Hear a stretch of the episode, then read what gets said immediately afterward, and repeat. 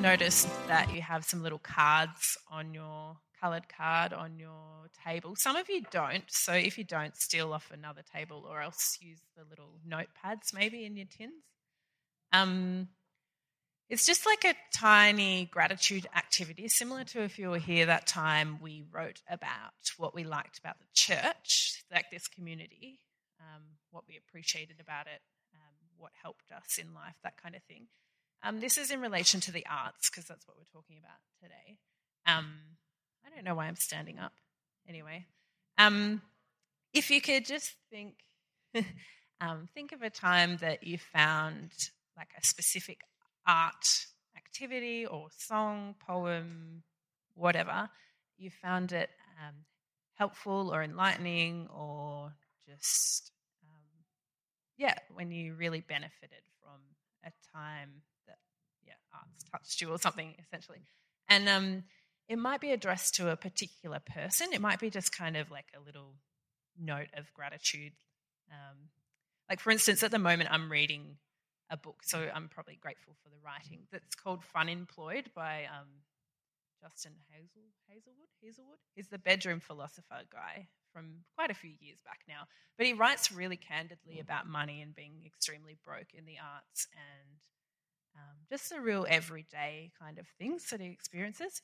And so I'm super grateful for that at the moment. Um, so I'd probably write a little card about that. And the idea is you either keep it and just have it as a thing of how much you appreciate having arts in your life, or you might even send it to the person. Um, up to you. It's just a little reflective exercise. So we'll do that afterwards, but we, I just thought I'd introduce that now, and you can maybe think about it when we're talking on the panel. I can um, can already see Pete formulating his letter to Blink One Eight Two. Probably already got a few, don't you, Pete? Love letters to Blink One Eight Two. Yeah, good. Um, hello. Welcome back. Um, I hope your cup of tea is doing doing the trick. The, hopefully, this Bible doesn't get in the way of everything. Um, yeah, so we've been talking uh, in this series about um, Mitzrayim and Menuha um, and daily bread. Been talking about the idea that God is the source of life um, and that life is a gift to be enjoyed, um, not a race to be won or a ladder to be climbed or a pyramid to get to the top of. And um, we've kind of like used the idea. Um, Egypt, um, Israel's word for Egypt is Mitzrayim, and um, it, it, symbolizes for them constant production and ceaseless activity. And when production consumes um, everything, and slowly beauty is stripped out of life, and, and incessant work takes over. And so we've been looking at the idea of Sabbath as a life and rhythm of gratitude and delight and rest um, and creativity and embrace. Um, and so we thought today it'd be really cool to talk to some people who are involved in the arts about what the arts have to contribute to um, the idea of Sabbath and daily bread, and um, to to see how practice of Sabbath and um, and the rhythm of rest um, plays into what they do. So, well, they can introduce themselves by talking about what they do in the art space. So, Kat, you can start. Um, uh, so I'm Kat. Um, what I do in the arts. Uh, so the moment I'm a writer. Um, for about a decade, I worked in film and television, um, uh, which is a immensely fun and incredibly consuming life. Uh, there's no such thing as the Sabbath in the film industry. You're always working or you're hustling for your next job, or when you're not working, you're desperate to be working. Um, so I did that for 10 years, then I got burnt out. Then I decided to try and have a life where creativity was, well, because the film industry, in one sense, was a great source of creativity and energy, even though the job, job I was doing was quite technical. Um, but on the other hand, very that can get distorted very easily. So I tried. I decided to try and have a life where the balance was a little bit better because I didn't have very good boundaries in my 20s, and that's why I got burnt out. Um, so now I work part time doing communications for um, a medical college. Uh, so the communications is a little bit creative. I get to write every day. And then with the rest of my time, I'm trying to establish a writing practice that is contemplative and genuine, um, which is after coming from a film industry background where even though what you're doing is creative, the, the bottom line is always the dollar. Um, what I've been trying to do for the last two or three years is, is challenge myself to not care about the dollar and just engage with the world creatively. Um, and I'm slowly learning how to do that without all of the stuff that film industry loves, like celebrity ego. Um, yeah, so I write poetry. I have an Instagram account where I put poetry online. Uh, I write short stories. I write plays. I start lots of projects and never finish them. Um, and A, a true artist. a true artist, yeah. Um, and I love the written word and the way that it can be rewarding and inspiring funny and weird and strange and all of the things that art should be. So it's me. Right. Awesome. Alrighty. Hello. Uh, my name is Josh. My thing um, is mostly 100% music. Um, and I've been involved in music for since I was very, very small. I remember I was at um, rocked up to church once. I knew one drum beat, and um, I was sitting there watching my sister play piano in the church.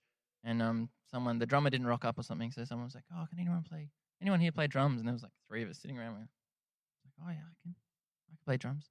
And um, so up I got, up, up I got, and played my one or two beats with my one drum fill every every minute or every every ten seconds is probably more like it.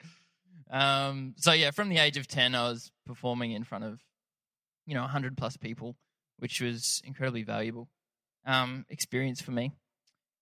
Um, so from yeah, it kind of started from there. Um, picked up a bunch of instruments. Um, been involved ever since. Studied. Um, I do music composition, music performance, production, and engineering. Um, one of my favorite things in the last couple of years has been to do a cross medium um, blend of arts where I work with uh, poets and actors to create something that is a multi art experience, I guess. We just finished a Fringe Festival show last week with um, Joel McKerrow, who a lot of, a bunch of you will know, and another actress named Anna. And yeah, I've done produced some albums, performed in a whole bunch of different bands, been lucky enough to travel a lot with um, a couple of different bands, and yeah, that's kind of me.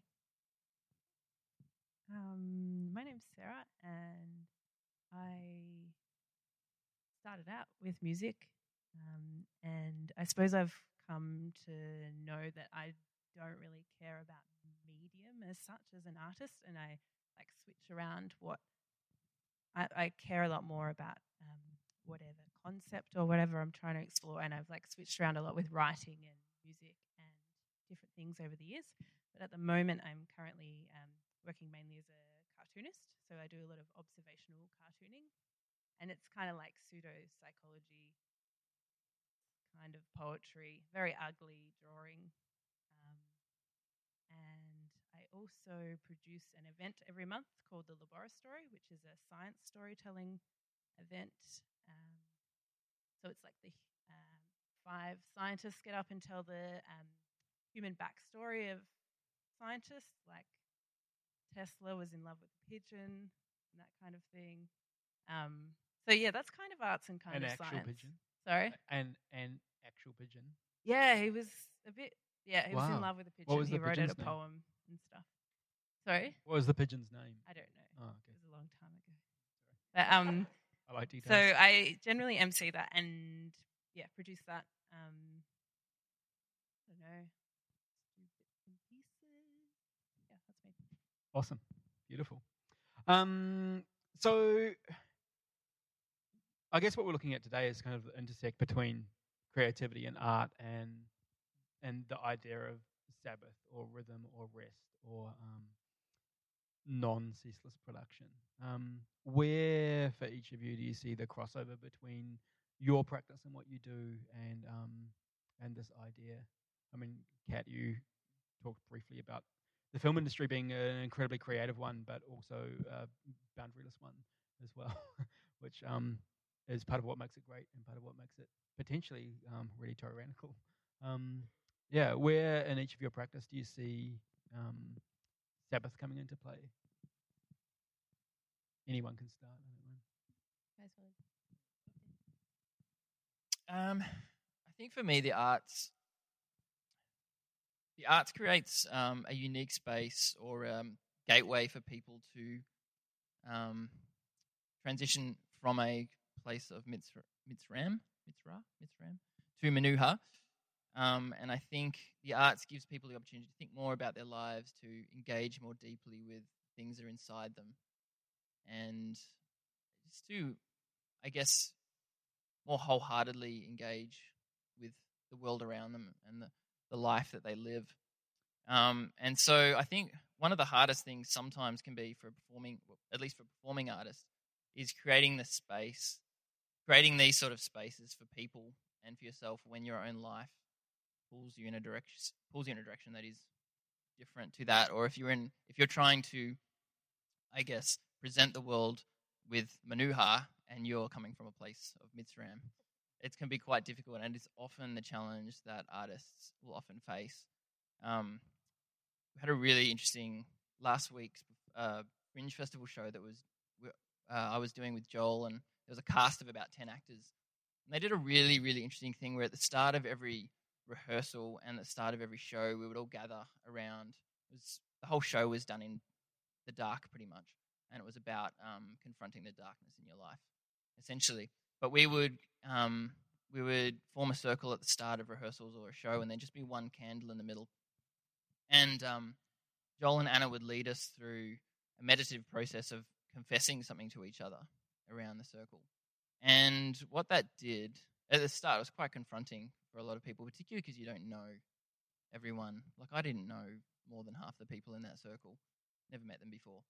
Um, but the vulnerability that that created in each of us, um, and the openness to understand each other's lives straight away, was an instant way of um, breaking down and pushing through that idea of Mitzram or that feeling of Mitzram that so many of us came to the show with. So many people were incredibly burnt out or incredibly busy and incredibly overwhelmed with the, the struggles of life, which is often what makes um, doing art really hard. Sometimes it can really help the artist to be for their life to be an absolute mess, um, but the most part, I've found that in terms of performing, that that can be a real problem.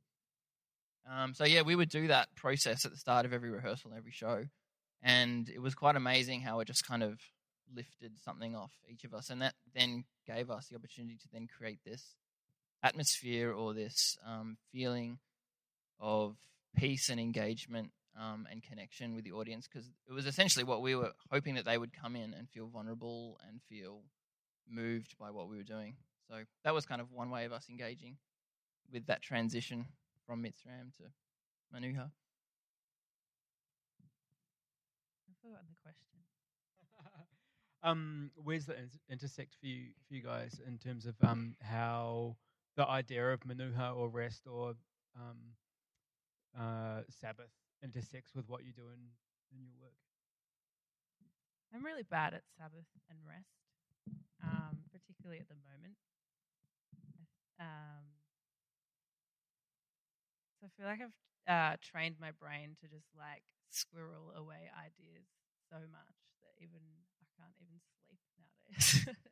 um, yeah, you sort of get to a point where you just feel like you're just an idea machine, and there's like a certain yeah, it's a fine balance between feeling like you're almost sick with ideas and people are like, How do you get inspiration? I'm like, How the how do you turn your brain off? Like um so I'm really bad at that. So I probably don't have anything really great to say about it.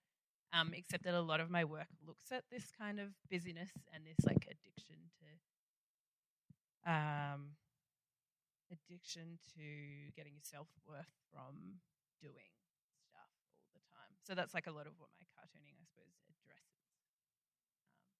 It's just really interesting. Yeah, like the, the idea of arts in the public square of being a person who wants, you know, what you produce to be known and seen and actually make a change. And the kind of kickback of that is the potential for like fame, ego, celebrity, you know, like to, to, to take over that practice, like trying to keep one without becoming a slave to the other. Mm. And we've all seen people who get famous and then their art falls apart Yeah. because of that pressure. Although actually, probably there's just as many artists whose life falls apart, but they're not famous, so we don't see it. actually. um, I I think that also um, when you're talking about art and the Sabbath, there's kind of two there's two separate ideas. One's the consumption of art, and one's the production of art. Um, and they kind of intersect in that the more art you consume, the deeper your well of inspiration is, and then the easier it is to create art.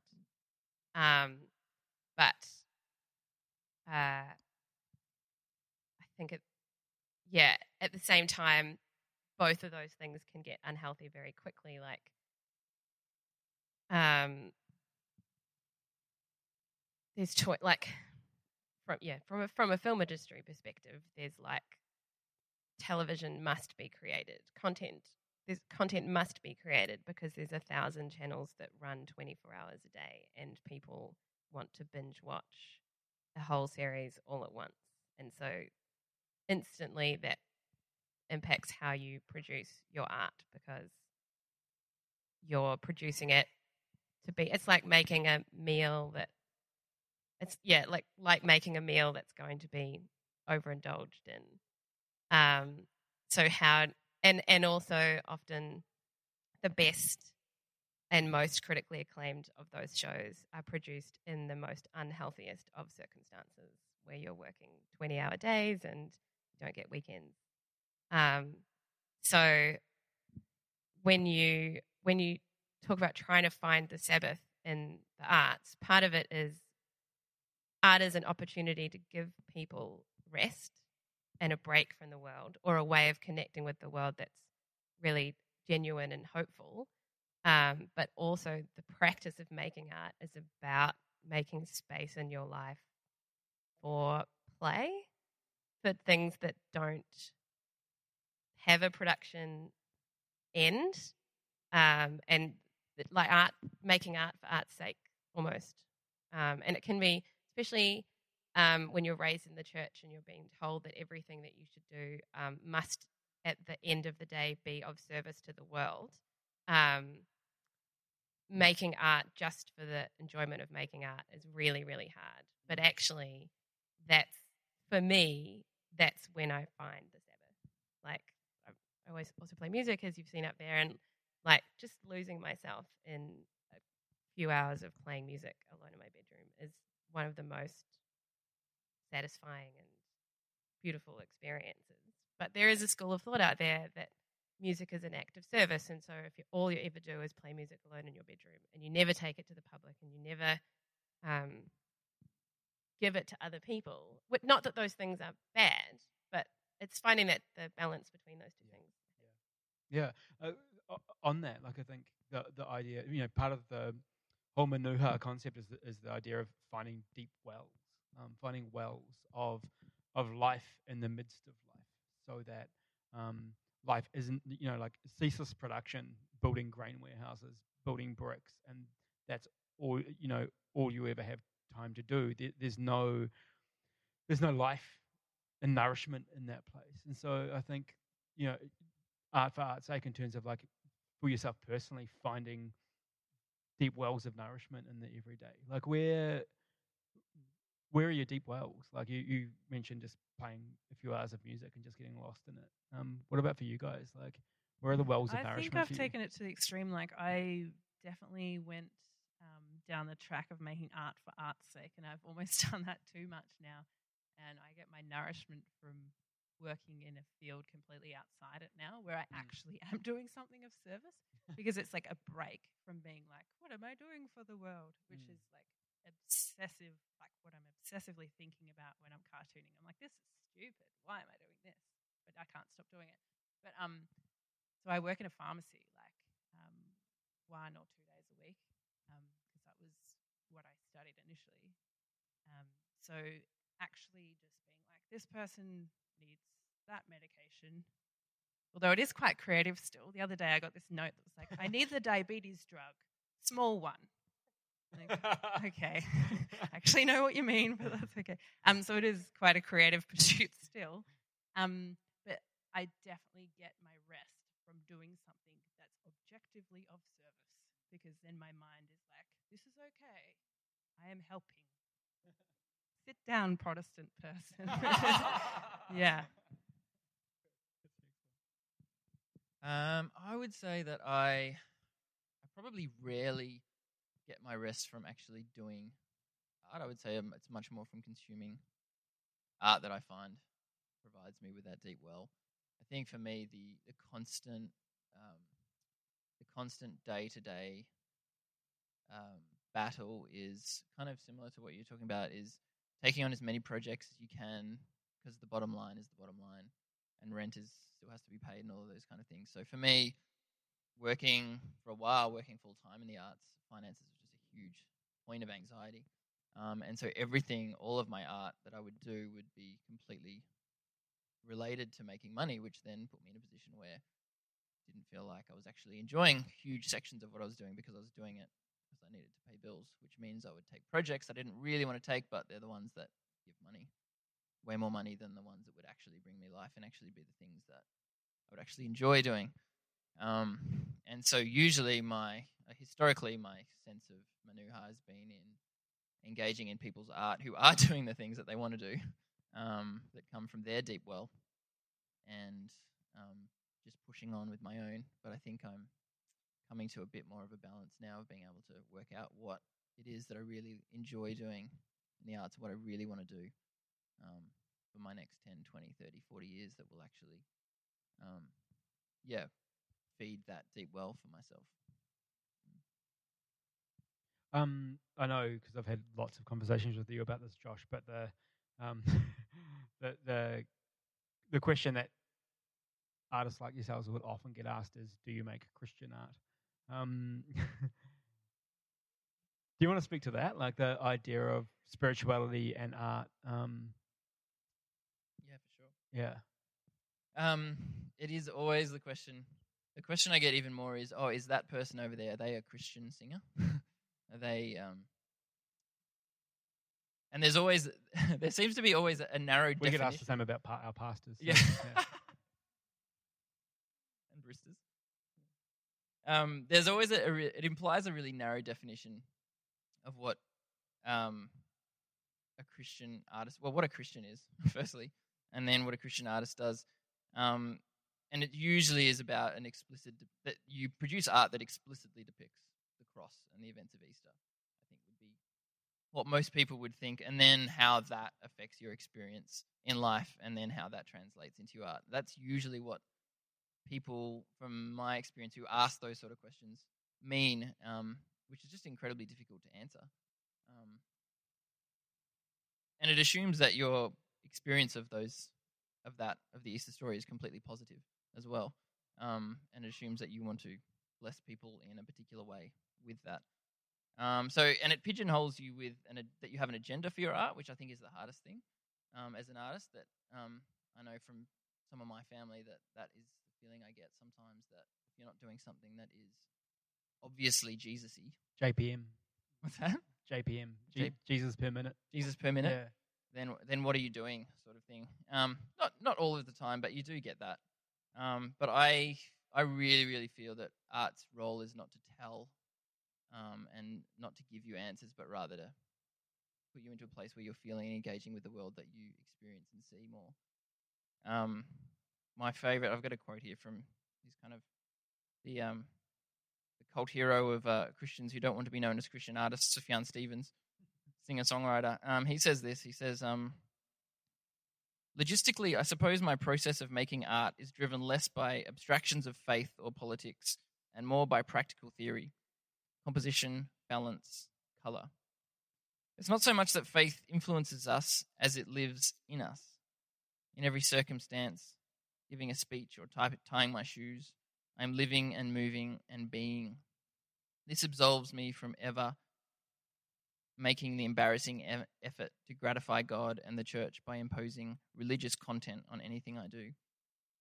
Um, so for me, the response is sure, it influences my faith, of course, influences what I create and what I do, but it's rather coming from a place of experiencing it and playing something out of it rather than trying to explicitly depict it, I guess. Does that make sense? Guys It's like add? making like a gingerbread man and like trying to get the dough and shove it into the gingerbread man cutter instead of getting the dough and cutting it out with a gingerbread man. That makes sense? Yeah, totally. That's what it's like. Yeah. And that doesn't make a good gingerbread man. Every Christian film is like that. Just dough Mm. shoved in a shape. So the Sorry gingerbread to any cutter is the cross. out there. yeah. We're trying to yeah rework the, the man into a cross shape. Yeah, yeah. Um. The so so one of the kind of like hallmarks of Mitzrayim is the idea of you know measuring productivity. Um, and and in our world and our culture, that our kind of go to is financial reward. So what what what is it economically generating? Um, and we've kind of talked about the necessity of actually surviving as an artist. Um, as much fun as a starving artist is, um, it's not always that practical.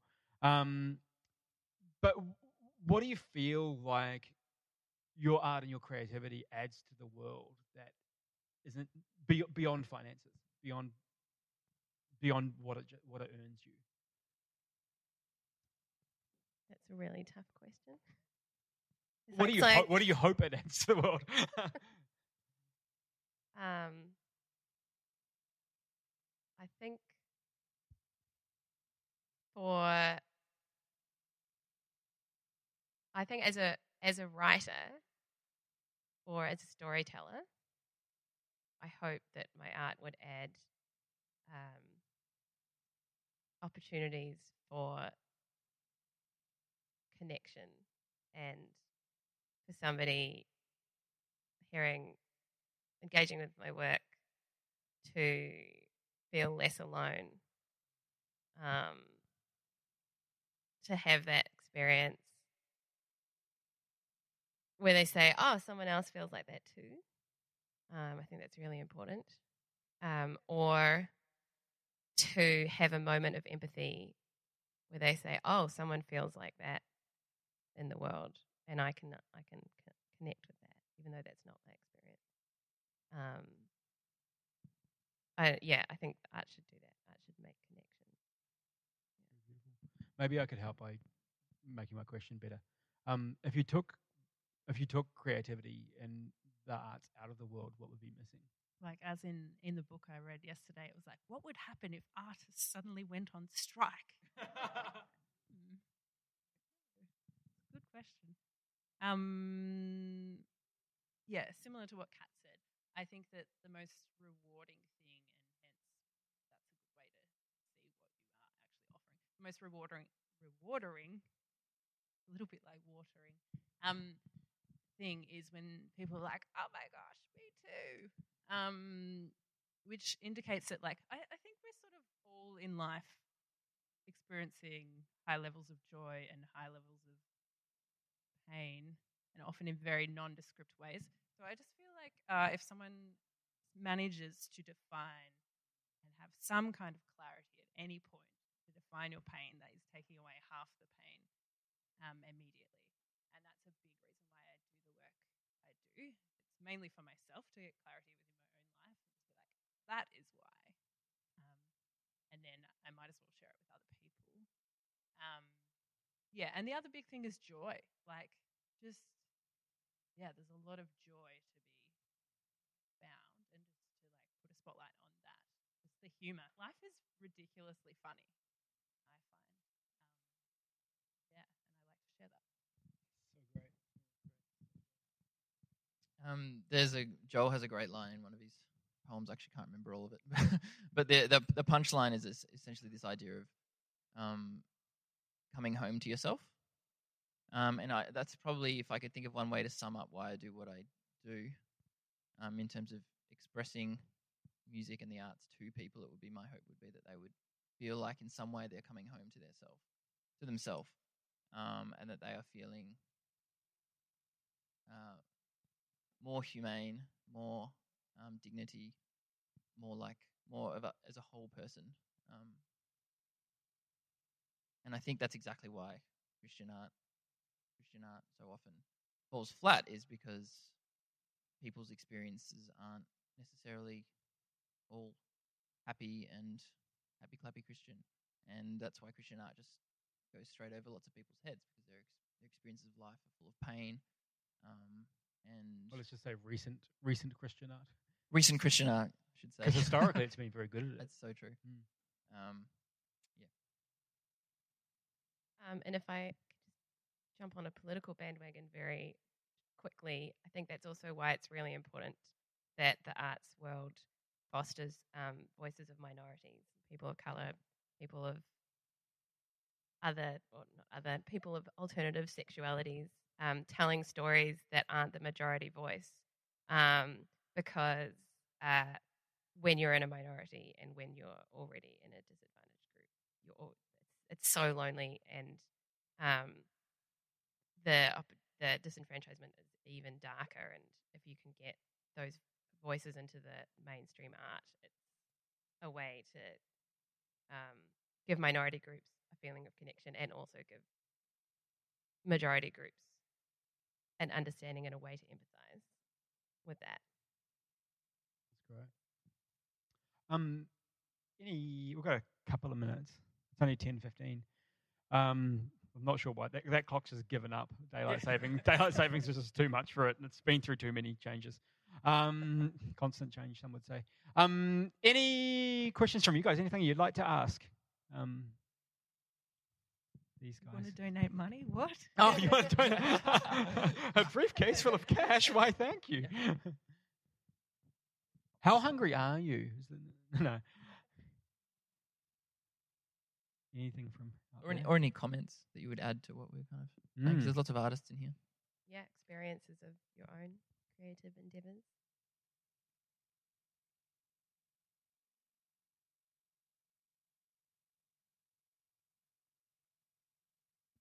Tumbleweeds, great. Um, cool. Should we move on? Let's do I an think- activity. Yeah, I think we'll do the activity now of just yeah trying to think of a specific time when arts was helpful to you and or just joyous or whatever, and write that little card or note. Doesn't have to be given to the person, so don't stress too much. And I think Josh is going to play a song in his.